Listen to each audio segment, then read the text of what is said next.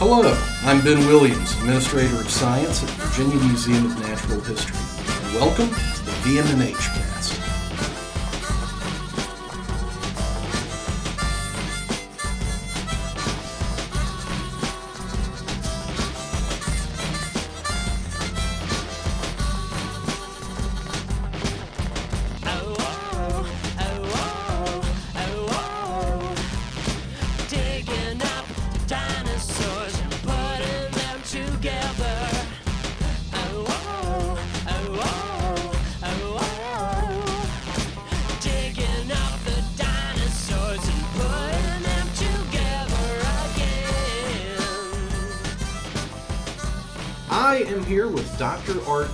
Art Art, thank you so much for uh, taking the time to be on the podcast. My pleasure.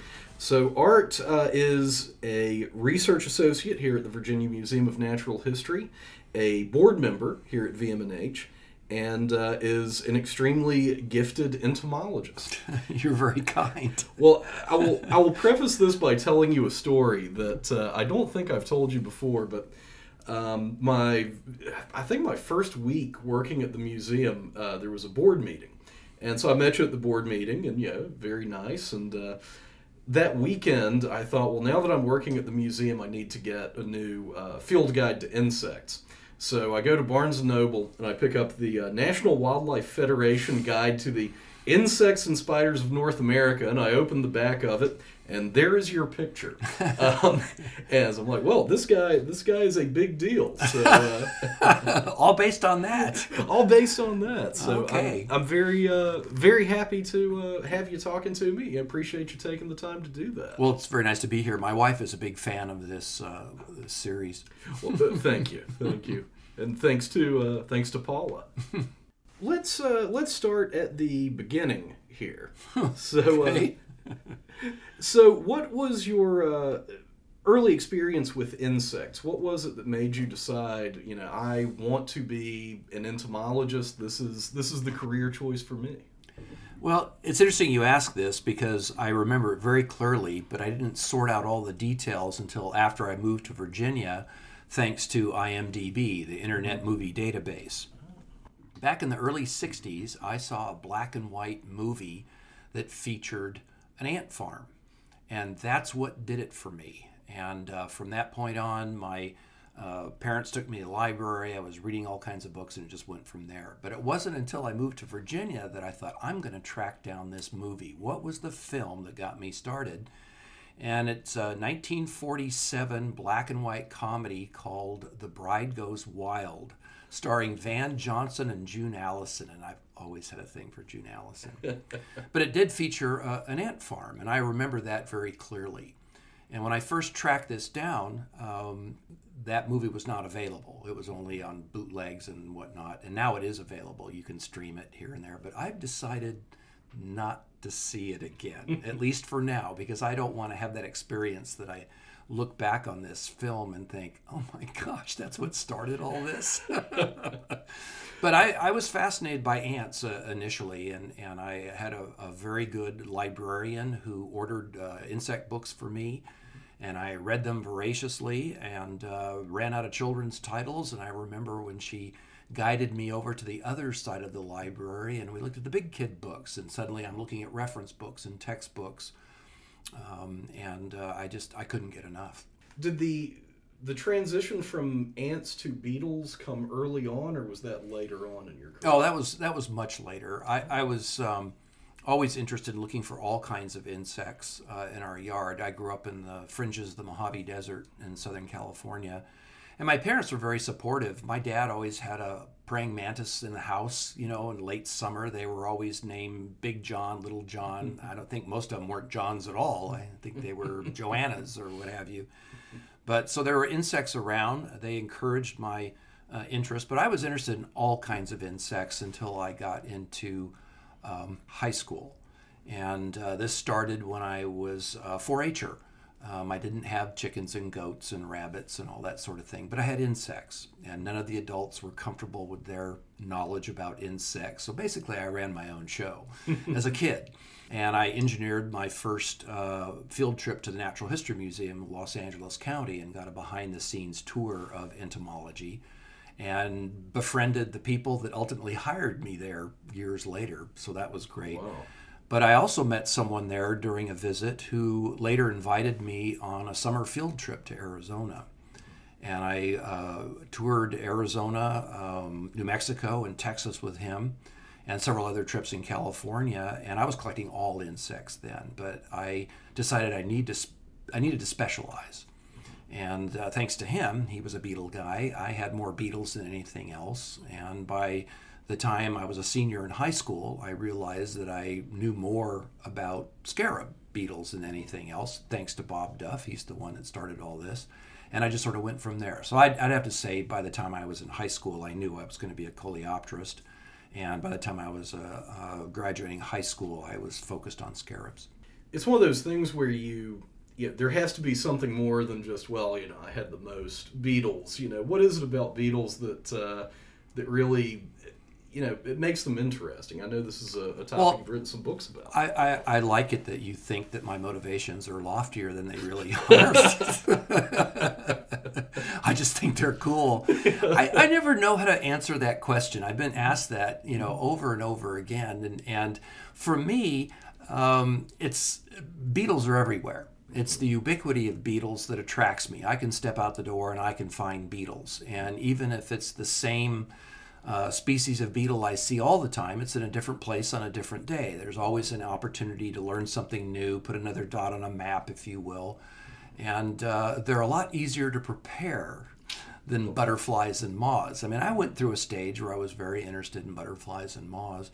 Um, but geez, to spread those wings all the time and all the space and time it takes, you know, it just everything just sort of kept pushing me um, to beetles. But I, I feel very fortunate that I was very much a generalist um, up until high school because I had that experience. And honestly, I'm sort of bucking the trend of specialization. I say I'm interested in scarab beetles, but for the last 20 years, I've been interested in all beetles, but I still have a hand in other groups too because people want to know about other insects too, and I'd like to be able to answer their questions. Tell me a little bit about your um, educational career. So after high school, uh, college, and then your PhD. Well, I will say, uh, in high school, I had a the wonderful experience of being forced to take summer school um, because my sister had to repeat a course, and uh, I was the one that had the driver's license. So my job was to take her to class every day, and I thought. Since I'm here, I might as well take a course too. And I took a, uh, a field biology course, and it's the best course I've ever taken ever And we had to make several collections, uh, including an insect collection. But we did we pressed plant specimens, we did vegetation mapping, uh, did study skins of reptiles and mammals and birds. Uh, it was an intense, uh, wonderful course, and I'm still in touch with one of the uh, teachers who was my biology teacher too, uh, Mr. Brister. Um, and uh, so that sort of really propelled me. And uh, Bob Duff, who I joined in all these trips to the Southwest, he kept talking about uh, Dr. Elbert Sleeper at Cal State Long Beach, and he uh, was a well-known weevil worker. Uh, and so I thought, gosh, here we've got a world-renowned uh, coleopterist right here in Southern California. I need to find out more about this. And so I visited him uh, at the uh, campus of uh, Cal State Long Beach and signed up. And so that's where I did my bachelor's degree and my master's degree. And it was during that time that uh, my best friend and, and college roommate had been invited to do his doctorate uh, at the University of Pretoria in South Africa. And I was very envious. and I thought that if, uh, at the very least, I would join him for a month and we'd go out collecting together and see Southern Africa. But uh, pretty soon, uh, Chuck Bellamy, my good friend, um, started lobbying me to join him there. Uh, they had a brand new professor who was looking for doctoral students, and uh, he was also interested in scarabs and thought we might be a good match. And so a year later, um, there I was at the University of Pretoria in South Africa studying scarabs. And that's what I did for three years, traveled all over Southern Africa learning about scarabs. you know, there's so much variation. You know, just I'm I'm amazed going from Virginia to South Carolina. You know, the different insects and things Sure. you find. What was it like going from Southern California to South Africa? Oh, talk about having your, you know, intellectual hair blown back. I mean, it, it was amazing. Um, my time in South Africa was my, you know, ADBC moment. Everything was before or after. Um, it was very different. The only regret I have um, during that time, looking back on it 35 years later, is that I wasn't more of a generalist. I would love to go back with the eye that I have now and uh, work with more beetles. I was totally focused on scarabs. If it wasn't a scarab, I could have cared less unless somebody had a particular interest in a group of beetles and I knew about it, I would certainly collect them for them for their research, but otherwise I didn't pay any attention at all. But as a photographer and more of a generalist coleopterist, I'd love to go back. For uh, folks listening who might not be familiar, what is a, a scarab beetle?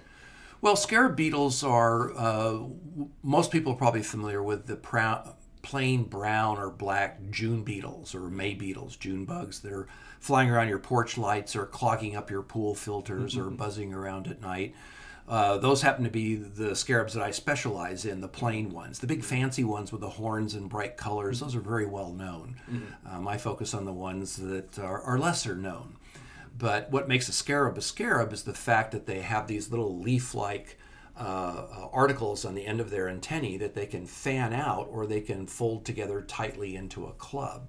And that distinguishes scarab beetles from almost all other um, beetles. Um, dung beetles are another group of scarabs that uh, people are probably familiar with. I'm sure everybody, certainly on the East Coast, is very much aware of Japanese beetles. Those are scarabs. There's the uh, green June beetle, uh, which is also a very familiar uh, scarab to most on the on the East Coast.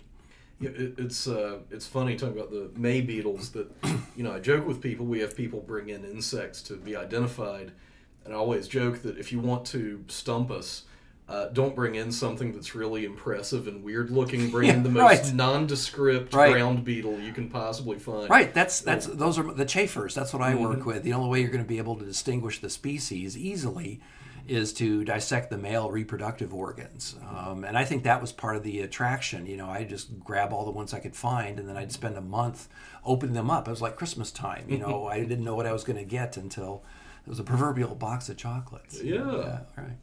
So, so after uh, South Africa, what was the the next stop on your journey? Well, that was an interesting time. Um, I remember sitting in my uh, office, which was a converted broom closet at the University of Pretoria. It was a very narrow space, but it worked very well for me for three years. I was quite happy, and it was all mine. One of uh, my last uh, papers that I published while I was in South Africa was in press, or excuse me, had been published. And I was reading it and I was feeling kind of self satisfied. And then I started realizing that for all the work that I put into this paper, if I'm lucky, there might be 40, 50 people in the world that would bother to read the abstract. And a very select group of those people would actually sit down and read the paper from cover to cover. And I started thinking then that I, I wanted a bigger audience, but I didn't really know what that meant. And uh, I was off when I returned to the United States, I was looking for work. And uh, just to fill the time and the bank account, I took a job at the Natural History Mu- Museum again. This was my second job there. I knew everyone there, they knew me. And they hired me as a technician in entomology. And I thought I'd be in a great position to hear about museum jobs. That's what I was trained to do. Um, and the museum had just received a $2 million grant from the Parsons Foundation to start an insect zoo.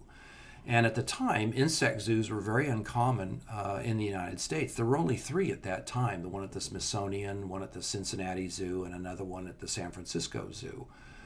And so here was an opportunity to develop from the ground up, you know, the fourth insect zoo in the United States. But I thought, what a nightmare keeping all those little hungry mouths alive. I mean, that sounded like work to me. Give me a dead pin specimen anytime. But I literally woke up one night and thought, I can do this job. I've always been interested in informal science education. Even as I was a kid, I was collecting things, putting them in jars, putting them on a card table. Instead of selling lemonade, I'm just talking to people that would come and, and listen to me and want to learn something about insects. So um, I began lobbying people in the museum, telling them I, I was really interested in this job, and darn if they didn't hire me. And it was uh, probably the, the best job I've ever had because the, the insect zoo was in the education division. And the chief of education came up to me, and the sole direction she gave me was, I assume you know what needs to be done. so that was my mandate for 10 years. Oh, that's amazing. And I ran with it. Um, you know, I was out collecting, you know, we had nothing. And so I went out one weekend and uh, collected a bunch of things. And the insect zoo started out as 10 terraria sitting on a counter in the Discovery Center. And then eventually I got my own space.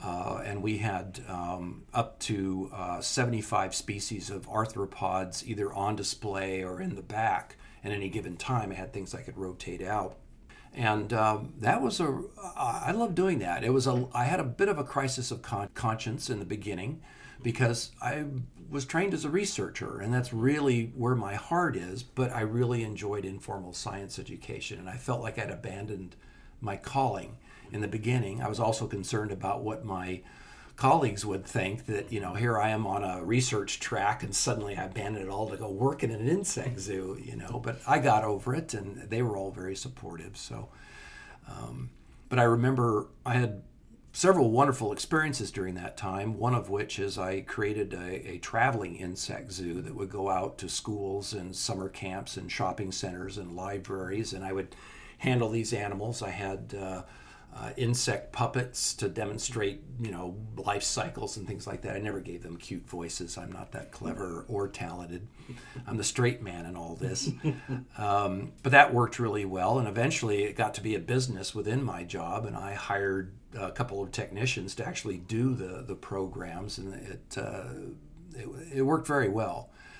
But I spent um, one uh, week in the 4 H building at the Los Angeles County Fair, which is one of the largest fairs in the world. And I had a table set up with displays, and for seven days, 10 hours a day, I answered a barrage of questions about insects, some of them based on the cases that were before them, but most of them just random questions.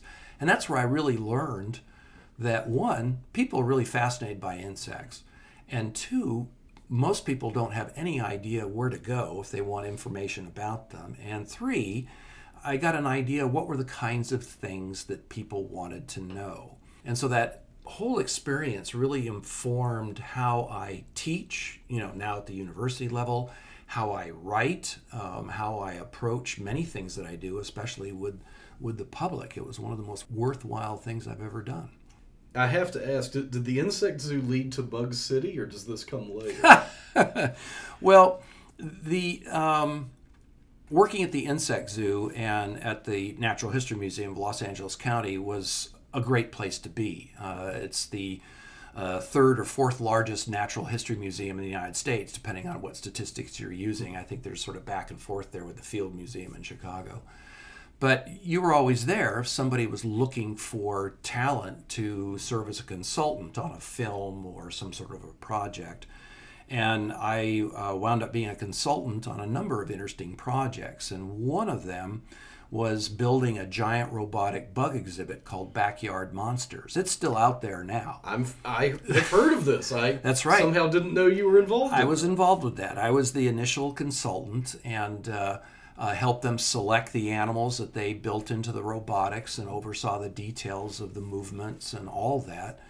And I worked with a number of exhibitors and fabricators, uh, multiple companies, to develop all the ancillary exhibits that went along with that.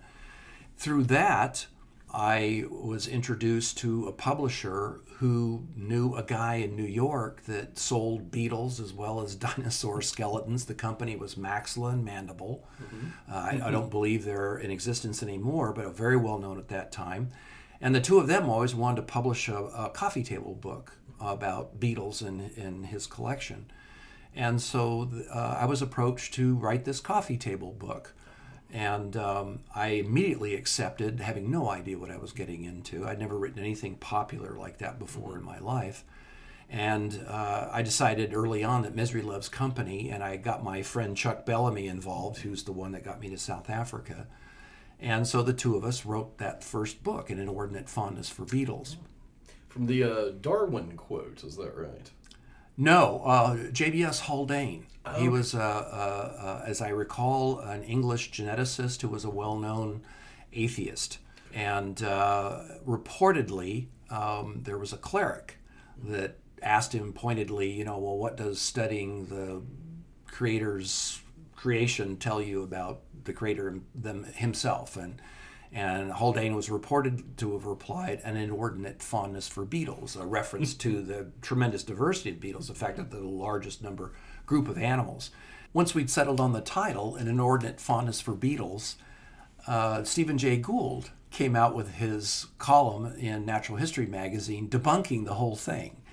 Uh, Haldane was asked in his own lifetime if he ever said that, and he basically responded, It sounds like something he should have said. and he began quoting back the quote that was given to him. But anyway, it really doesn't matter. It's, it's the idea that uh, was of, of interest. And so that's sort of what started my writing career.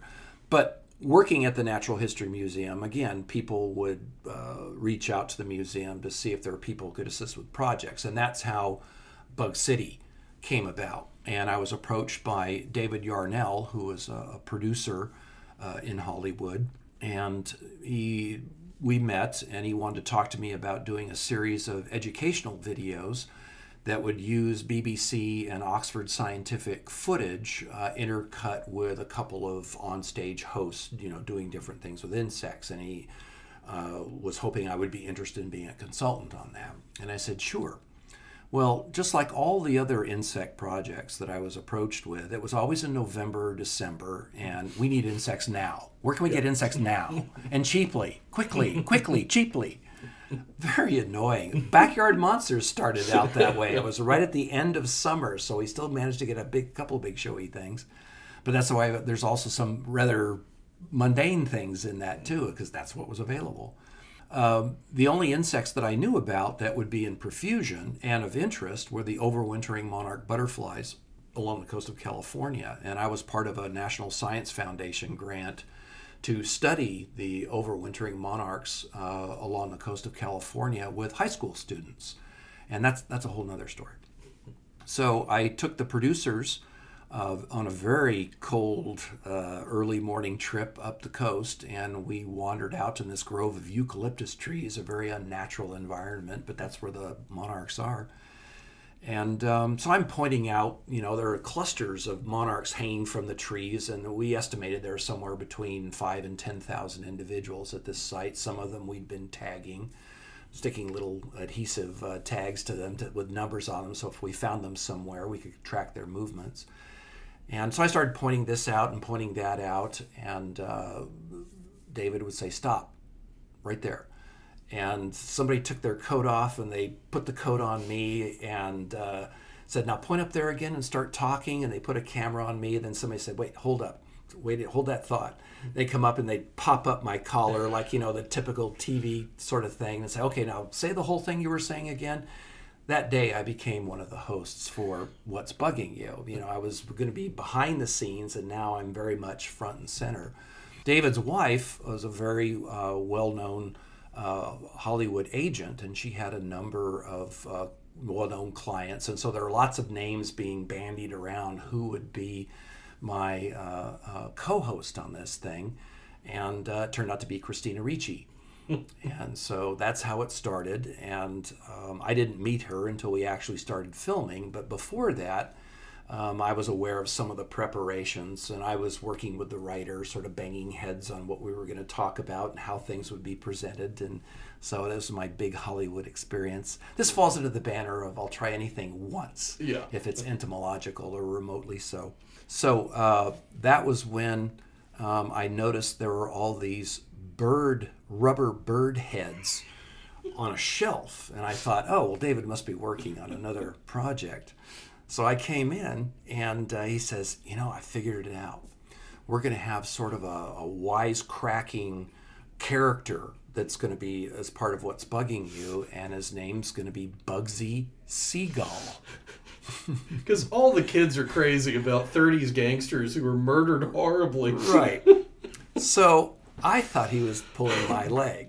And so I made some really sarcastic remark. I said, So, what made you think that a bird was the way to put over the top uh, a, a show about insects? And he leaned back in his chair and very seriously said, It was a moment of pure genius. and so Bugsy Siegel was born. And maybe you can fill in some of the gaps later, but uh, he was voiced by a very well known character actor. Um, and the puppeteers that uh, moved Bugsy's arms and all that stuff were the puppeteers in the very first Alien movie with Sigourney Weaver. And, you know, this is before digital anything. And I got to know the puppeteers fairly well. It was a husband and wife team. And they gave me a VHS version of, of Alien in the letterbox edition. So it wasn't the cut off, you know, bit that you see on TV at that time. So anyway, that was that was really interesting, and I brought in some of my friends to do the actual bug wrangling, and you know we finally got up to it, and it was two weeks solid of being in the studio, uh, filming, um, and it was it was exciting. It was stressful, very stressful, but we did 13 episodes with the idea that it could become a pilot, you know, or if it was picked up by anybody, but it wasn't, um, and. Uh, I found out that I have very limited patience for that kind of. I'm, I'm, I'm a one take person. I'm really good the first time. If I have to start thinking about what I'm doing, I'm in trouble. I'm not an actor. I am an educator. I am a scientist, but you know, there's only so much that's going to carry me in a vehicle such as this. Well, you know, I will say, uh, when I found out about the existence of Bug City, I immediately went to YouTube and I found a couple of episodes. And I will say there are two reasons to watch Bug City, and the one reason is that the footage is amazing and your commentary is is great. You know, it's a really good show. And like if if it had come out when I was slightly younger, it would have been my favorite show of all time. As a, as a young kid who loved uh, loved and still loves bugs. The second reason to watch is to see your absolute seething hatred of Bugsy Siegel just occasionally percolate to the surface. And it's always subtle, but if you if you know what you're looking for, you know it's. Uh, Well, it's you know, great. I, I heard the writer talking to the producers and the cameraman one day when she threw in some lines that actually had me addressing him because I refused to talk to him for a long time. And I think I threw, I made one snarky line. They let me use a snarky tone, and they were all saying he actually spoke to the puppet. So that was that was a big deal. That yeah, they knew about that. Yeah, that was uh, that was interesting. But I, I still for a while I, I received uh, emails. People would track me down, and it was um, someone who had grown up with it Mm-hmm. and loved it, and now a couple of people who grew up with it are parents and wishing they could share. Is it on DVD? That's the big question. I don't know that it is. I I think it might be on Amazon Prime for purchase. oh, you're kidding. I think it might be. I have a full set of the VHS, but I, I have to say that I, I watched it with a group of 4-H kids once, and it was it was gut wrenching because Uh, initially I saw it just as all the missed opportunities. That's all I have in my head is that gee, mm-hmm. if we only done this, or I remember the battle that it took to get to that point. But when I calmed down, mm-hmm. took a deep breath, and saw it through the eyes of the kids, that you know the intended audience, it is fun. Yeah.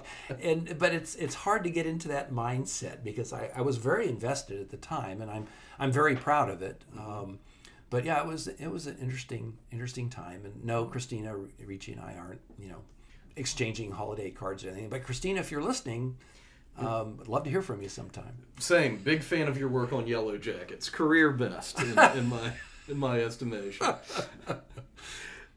so that uh, that brings us up to I believe the late '90s. Uh, Boy, we're digging deep, aren't we? digging deep. So so how uh, how did you end up uh, coming to Virginia to Richmond? a woman. I, I met my wife Paula. Uh, we, uh, our dads went to high school together. Our grandmothers were friends, and uh, occasionally, when w- my family would go camping on the Central Coast, we would spend of California, we would spend a day with her family. And uh, Paula was uh, then very much a tomboy, and uh, she and my sister would sort of gang up on me for whatever reasons. And uh, Paula was uh, pitching a softball to me. I was 13, she was 14, and none of the pitches were to my liking. So I remember grabbing the ball and pitching it to myself and hitting it with everything I could. I was a six foot, 200 pound eighth grader. And I hit her in the face with a line drive, just creamed her. She went down. And um, if you look at her today, you know, it looks like she's making a slight left-hand turn with her nose. You know, that's my handiwork. Um, but we had absolutely no contact after that for about a quarter of a century. But uh, our parents were very good friends, and and so uh, you know, her parents knew my comings and goings, and that I'd gone to South Africa and I'd come back, and I was working at the Natural History Museum. And Paula called um, and left a message for me, and uh, saying that you know just trying to remind me who she was, and I was vaguely aware of who she might be. I vaguely remember hitting somebody in the face with a baseball, but she was suggesting that she finally had had the corrective surgery done and, and was thinking of contacting a lawyer and thought I should call her. So I did. And one thing led to another, and uh, we wound up getting married on her parents' 50th anniversary because all our families were together. So she had been living in Richmond uh, for 20 years. And uh, initially, she had called with a bug question. She was working in downtown Richmond, and there was a big um, uh, insect, a big stonefly or something like that on the window. It was right off the James River, and uh, everybody in the office was aware about it. And she had a reputation for being, you know, nature girl. You know, she would know the answers to these things, and she said, "I know somebody that will." So that's why she reached out to me. One thing led to another. I, I left the perfectly good job at the Natural History Museum of 10 years to come here, and the rest is history. Nice. Well, and of course, this led to uh, what's bugging you. Right. Um, What's Bugging You uh, started out as a uh, newspaper column in the Richmond Times Dispatch.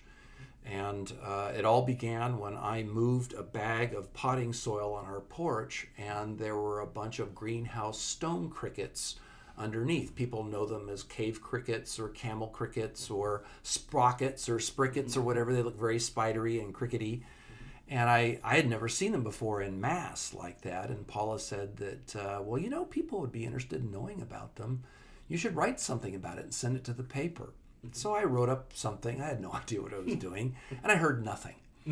And two weeks went by, and I heard from an editor, and she said, um, uh, someone just found this lying on their desk and thought maybe I should see it, and I did. And we'd like to have you write for us on the fifth Thursday of every month. So there's only a handful of months that have a fifth Thursday. so that's how I started, but eventually it got to be a monthly column with my photographs. And that lasted for several years. Um, and then it went away.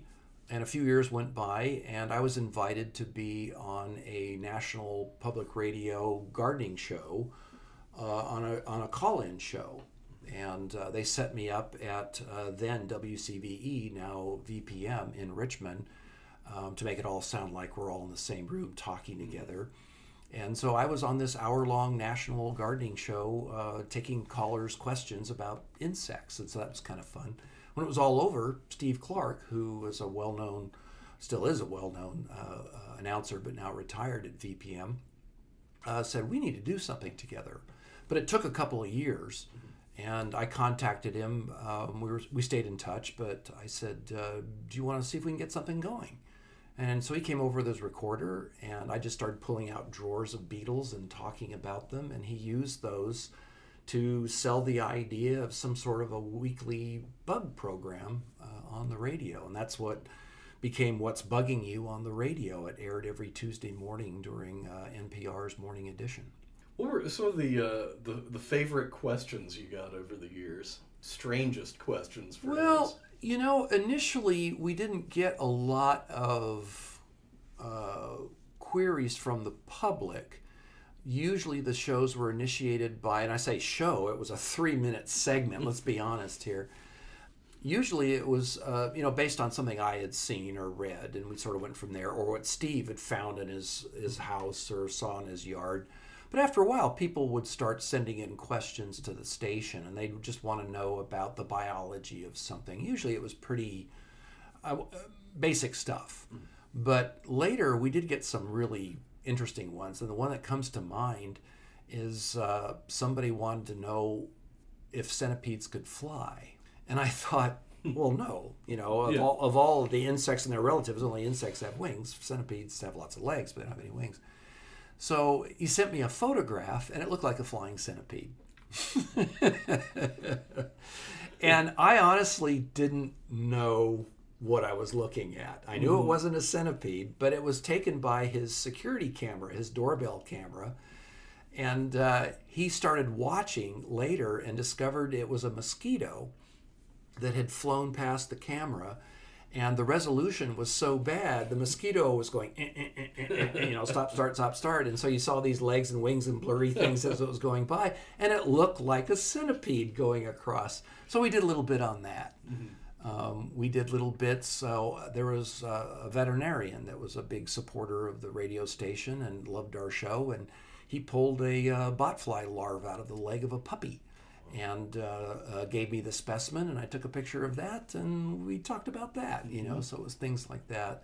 Did some great interviews with people who had written books about insects or doing um, interesting research or uh, working in conservation projects to protect some rare walking stick found on a remote island out in the middle of the ocean that kind of thing and of course many of these people are my friends so it was very easy to you know get them to take part in this. So I'm, I'm very proud of this, and it wouldn't have worked without Steve Clark. I mean, he he edited the pieces. He made me sound a lot more uh, articulate than I am, and uh, just did a fantastic job. And it was great to hear from the public and my colleagues at uh, the University of Richmond and Randolph Macon. They enjoyed the pieces too. You know, I'm happy to talk to you know the public at large but i'm always a little worried about what my colleagues think you know they're going to think i'm dumbing down the science or but that that's not the that's not the feedback i'm getting Yeah.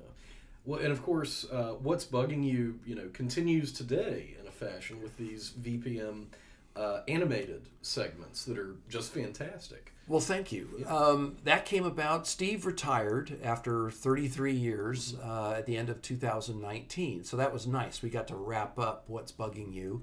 It aired on the last day of uh, 2019 and um, I was pleased that the station left all 450 plus segments on the uh, website so you can hear them all. And then there was some talk about animating them. Someone had approached Steve, uh, I think it was a school, that wanted to do an animation project and, and animate segments of, of What's Bugging You. And honestly, I wasn't interested. I just wasn't.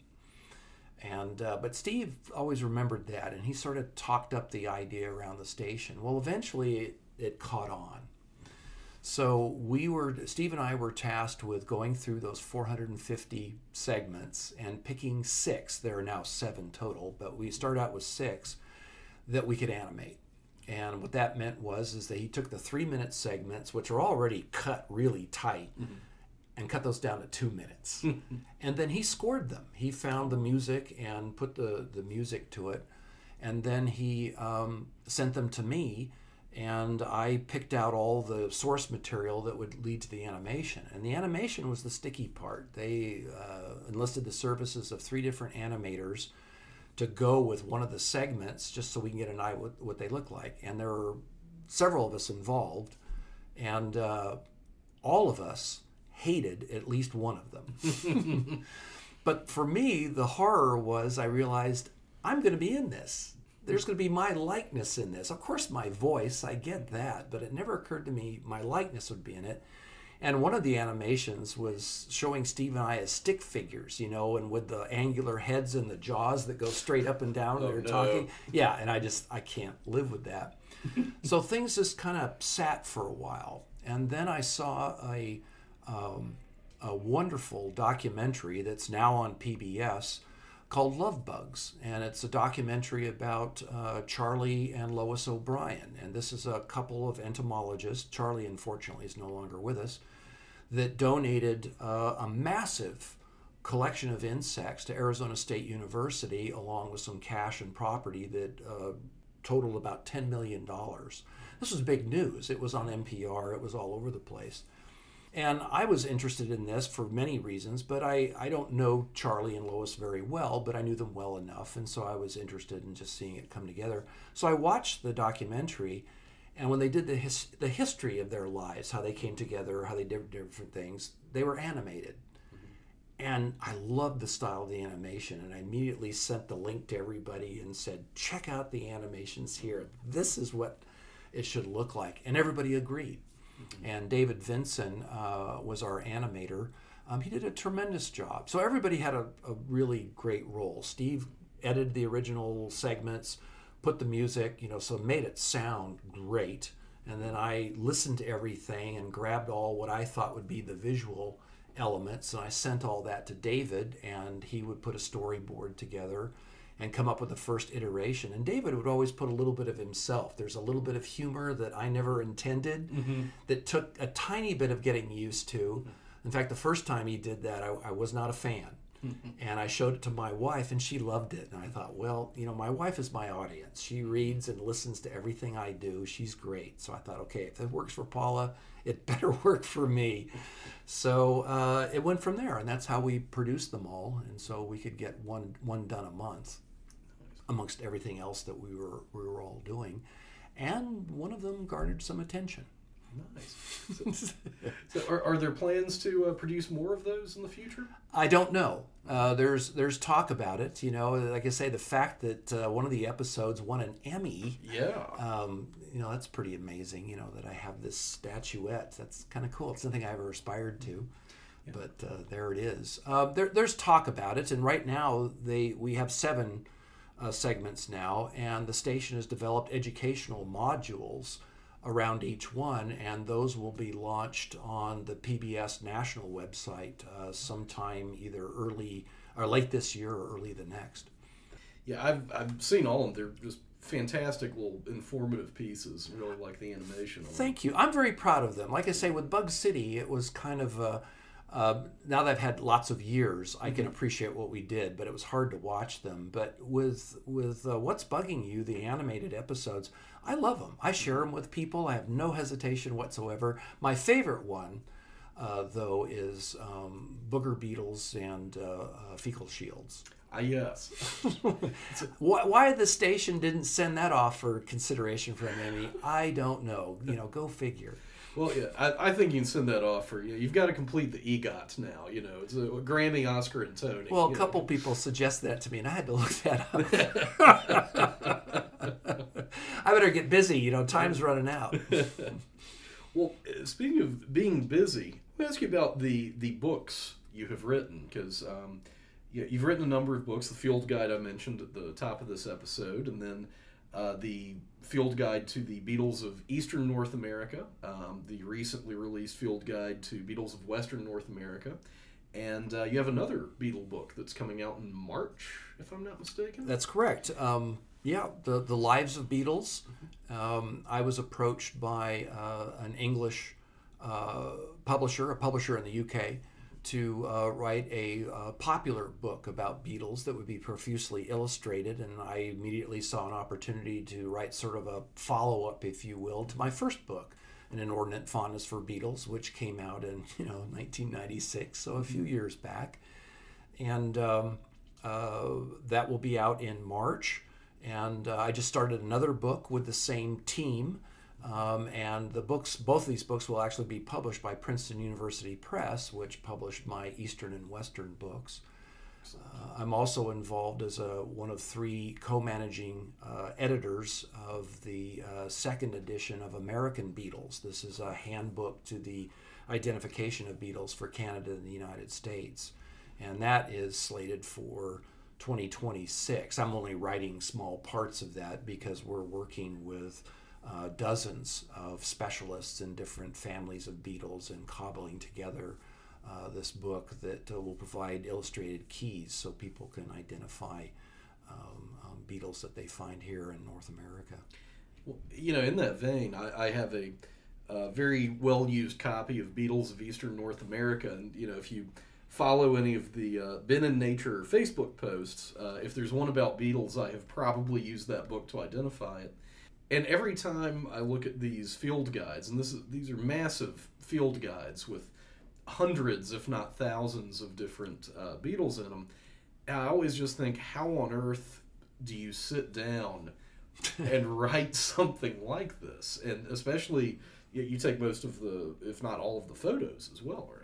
Um, I, I wish. I'd like to take credit. I, I take most of the photos in those books, but I certainly don't take them all. Um, I'm very lucky to have lots of friends who are excellent photographers, most of them better than me, all of them better than me. I'm, I'm the, the low bar, and you know, anything that's better than mine, I'll, I'll consider for the book. It is it is a challenge in the beginning. Um, it's very difficult to weed things out, and uh, over the years, I've learned uh, just through experience to include in a field guide mainly species that people are already familiar with. In other words, things that they're likely to see that are supported by good images. I mean, because, and that's the balance. You know, you want something that's informative, something that will present information on things that people are likely to see. But if you don't have a good image available, um, it's not going to have the same impact. And I've, I've had to leave really uh, common species out because there are no good pictures out there. People like myself often don't spend a lot of time taking pictures of pests, you know, the things that are nibbling on your packaged foods in your pantries. You just want to be rid of it, and that's it. And uh, um, there are not a lot of good pictures of things that are like that out there that are readily available. There are people that have taken excellent photos, um, but uh, they charge for those images. And I'm not above charging for an image as a photographer. I firmly believe in that. But my publishers tend to draw a line. When you have a book that is richly illustrated with a thousand or more images, the uh, budgets for photography are very, very small. And so you really have to, to pick and choose. And of course, now with uh, camera equipment being what it is, um, anybody can take a good picture as long as they've got a good eye and a little patience. And so, fortunately, there are a lot of very accessible images uh, images out there. So that's going back to what you were saying. It's being familiar with the fauna, uh, what's in the area, what are people going to be asking about, what what are they going to see when they're out and about. Sometimes I'll include things that are zingers, you know, that are very. Uh, I have a good picture and it's got to be in, and I figure if someone saw it, they'd see it, you know. But honestly, they're seldom encountered, um, and they're both the eastern and western books are sprinkled with things like that. Well, they're, I highly recommend both volumes. Well, they're not. I just want to say they're not really field guides. These are reference books. They are heavy. They're big. They're telephone book size for any of you that remember telephone books out there. Uh, they they are they are beasts, but uh, as, as certainly as a desk reference or something you want to leave in your car, um, uh, they seem to work very well. I've, I've had nothing but good feedback about them. Yeah, like I said, I've, some fairly unusual stuff I've found. I've been able to uh, uh, figure out what they are thanks to that book, and I barely know what I'm doing. So, I mean, the normal person. Well, see, that always that always is very gratifying to me because every once in a while, you know, once this thing is done, you think, God, did I did I do this right? You know, did I get it right? I mean, there's a couple of things that I think, yeah, if I could do it differently, I would. Any project is like that, but I love it when you find something and you write about it and you mention the, the book. I mean, and thank you for the plugs, by the way. Absolutely. But I realize, you know, you're the audience that I intended these books for. Someone who is, you know, doesn't necessarily have a background in insects or beetles, but certainly is aware of them and interested in them and wants to know more. And more often than not, you can find them in this book. Yeah, well, if if you, the listener, are a weirdo like me, I cannot recommend it enough. yeah, I would um, uh, be remiss if I did not ask, uh, how did you become involved with the Virginia Museum of Natural History? Oh, that's a great question. When I moved to Richmond in 2000, I didn't know anybody here. And I just started reaching out to find out who else was doing entomology in the state.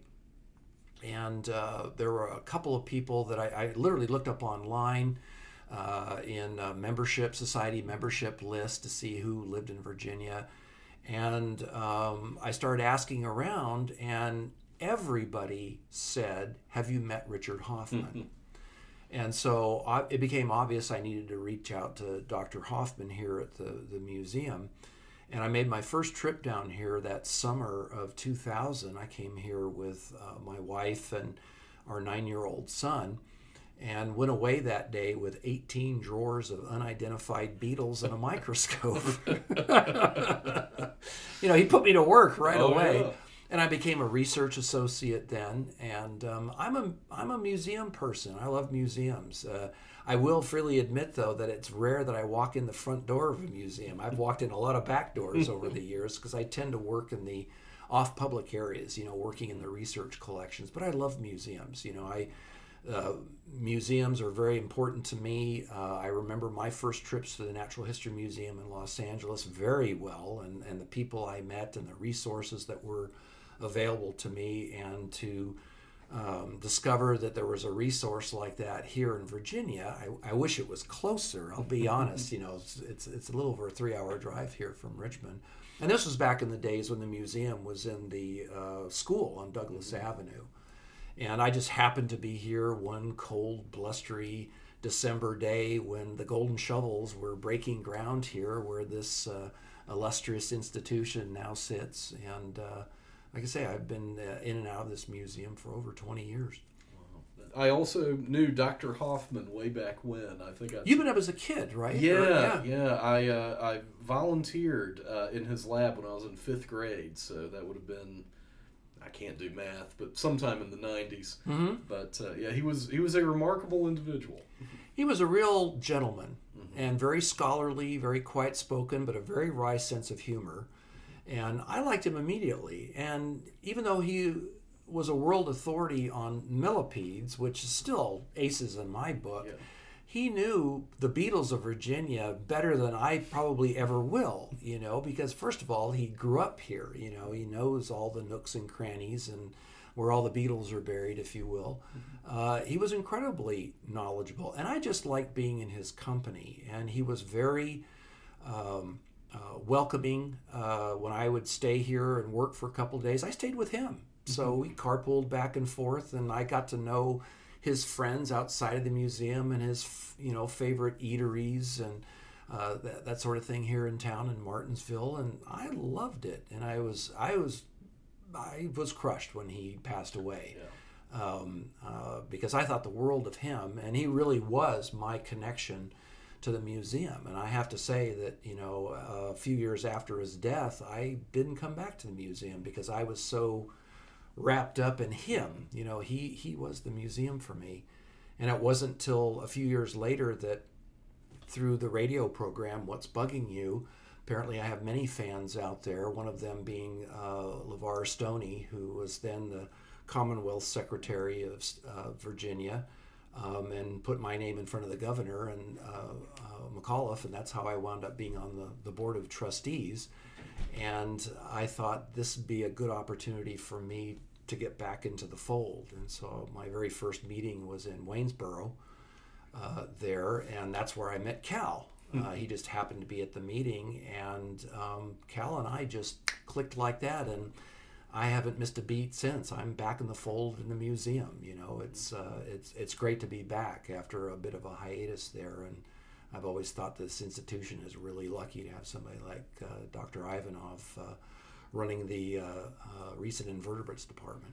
Yeah, and in fact, it, it looked like uh, earlier today he had you doing some sort of incredibly tedious Bartleby the Scrivener style uh, beetle I, identification. I, I look at it as he. I think he gave me an opportunity to correct some of the possible mistakes I made 20 years ago, but also to uh, a lot has been happening in this field in the last 20 years, and you know the last time I looked at parts of the collection was 20 years ago. And now publications have come out in the last five, ten years that have updated identifications or taken species that were difficult to identify and separated them into two distinct species. I now have a chance to go back and bring the collection up to date because Kal is very interested in uh, databasing the collection. And what that means is, is entering all the information that's on those little tiny labels on each and every specimen and making it available to people online, like myself, researchers who want to see the records the museum has, because it's very difficult to just travel and spend time uh, in museums these days. But you can go online and get a wealth of information. So that's what I'm trying to do here is, uh, you know, get the collection up to date and um, make sure things are correctly identified where I can, and then they can start this database process. Exciting things. You call it tedious. To me, it's very therapeutic. You know, with all the other hubbub I've got going on, this is my quiet moment. I could just focus on this, and it's something I can get done in a finite period of time. There, there is something satisfying about you know being able to look at a finished product at the end of the day. All my is- all my projects take several years, and sometimes that wears on me. That's understandable. But well, speaking of uh, uh, changes in this field, uh, you went on a recent insect collecting trip, and if you don't mind hanging around, I was wondering if we could record a uh, part two of this podcast for listeners to Gosh, listen if you think anybody will come back and listen, I'd be happy to. I think they will. Okay. I think they will. Sounds good. All right. Well, thank you so much, Art, and uh, tune in soon for the thrilling conclusion to my interview with Dr. Art